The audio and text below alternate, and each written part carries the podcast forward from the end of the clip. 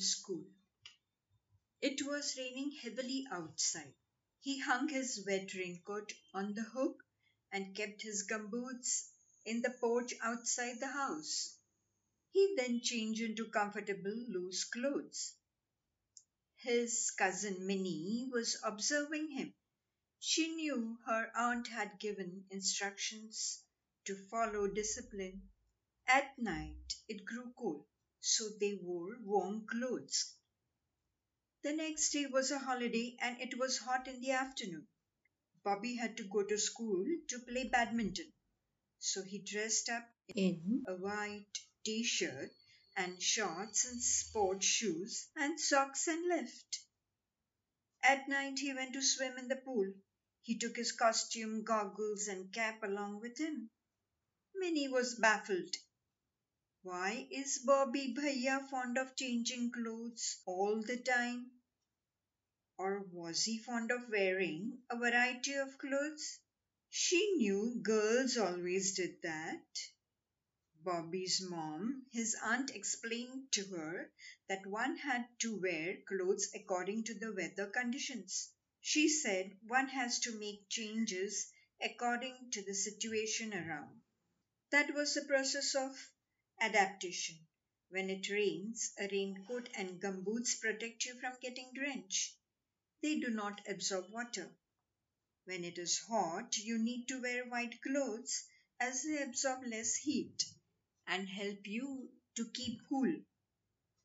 While swimming, you need to protect your eyes, ears, and hair. So you wear goggles and cap. In cold weather, you need a woolen sweater to keep yourself warm. Bobby told her how he had to adapt to different situations when he went to visit his aunt in the village. They all sat down on the floor to eat their food and ate with their hands. They slept in the open air under the starry sky.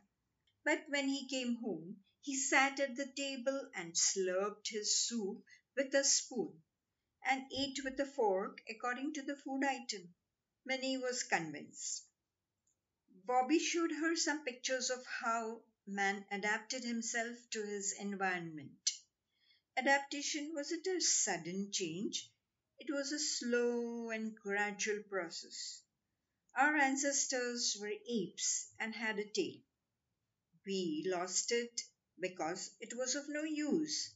We do not live on trees. But we evolved a thumb so that we can hold things easily, pick up small objects, and eat with one hand. It is called opposable thumb. They lived in caves and rest in leaves. Minnie was surprised. They both went to sleep while reading the stories. Suddenly, a banyan tree propped up from nowhere. Bobby wondered, what is the banyan tree doing on my bed? How did it get here? The tree appeared to be in distress. Save me, Bobby, it said. Bobby asked why it was so upset. The banyan tree narrated. A tourist called Mustafa has arrived here. While traveling, he saw many banyan trees. Was fascinated by our appearance. He realized we gave shelter and travelers could come and sit in our shade and relax. Now he lives in a desert area. There are no such trees.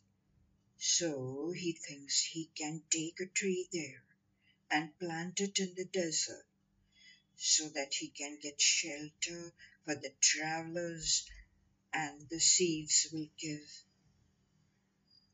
many such trees.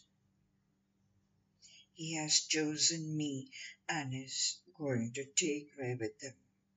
I know I'm a terrestrial plant and can live only on land and will not survive in the desert. There are many birds that perch on my branches. Various birds like parrots, crows, bulbuls visit me and eat my berries and squabble Some of them build nests. I feel so happy. Now what will they do?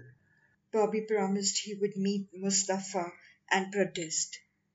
But it so happened that Mustafa, being very rich, managed to take the trees from various regions.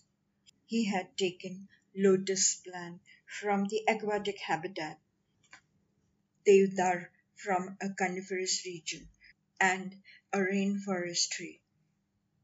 He was excited because people would thank him. There would be several birds and variety of flowers. The xerophytes in the desert were the only plants they had seen for years. Gradually, it so happened, the trees started dying. The lotus flower had wilted. They were of no use. The scene was a mess. Mustafa got worried. He asked his friend Eco-Wise to look for the reason. They called him Eco-Wise because he loved nature and helped to grow trees. He would definitely find a solution. After he arrived, he started checking each tree. He first visited the banyan tree. He saw the banyan tree was a huge one. It could not stand upright in the sand. The aerial roots could not hold the sand. They needed soil. He then visited the lotus plant. The roots could not hold in the sand. They could firmly hold in the soil under the water. He then observed the stems.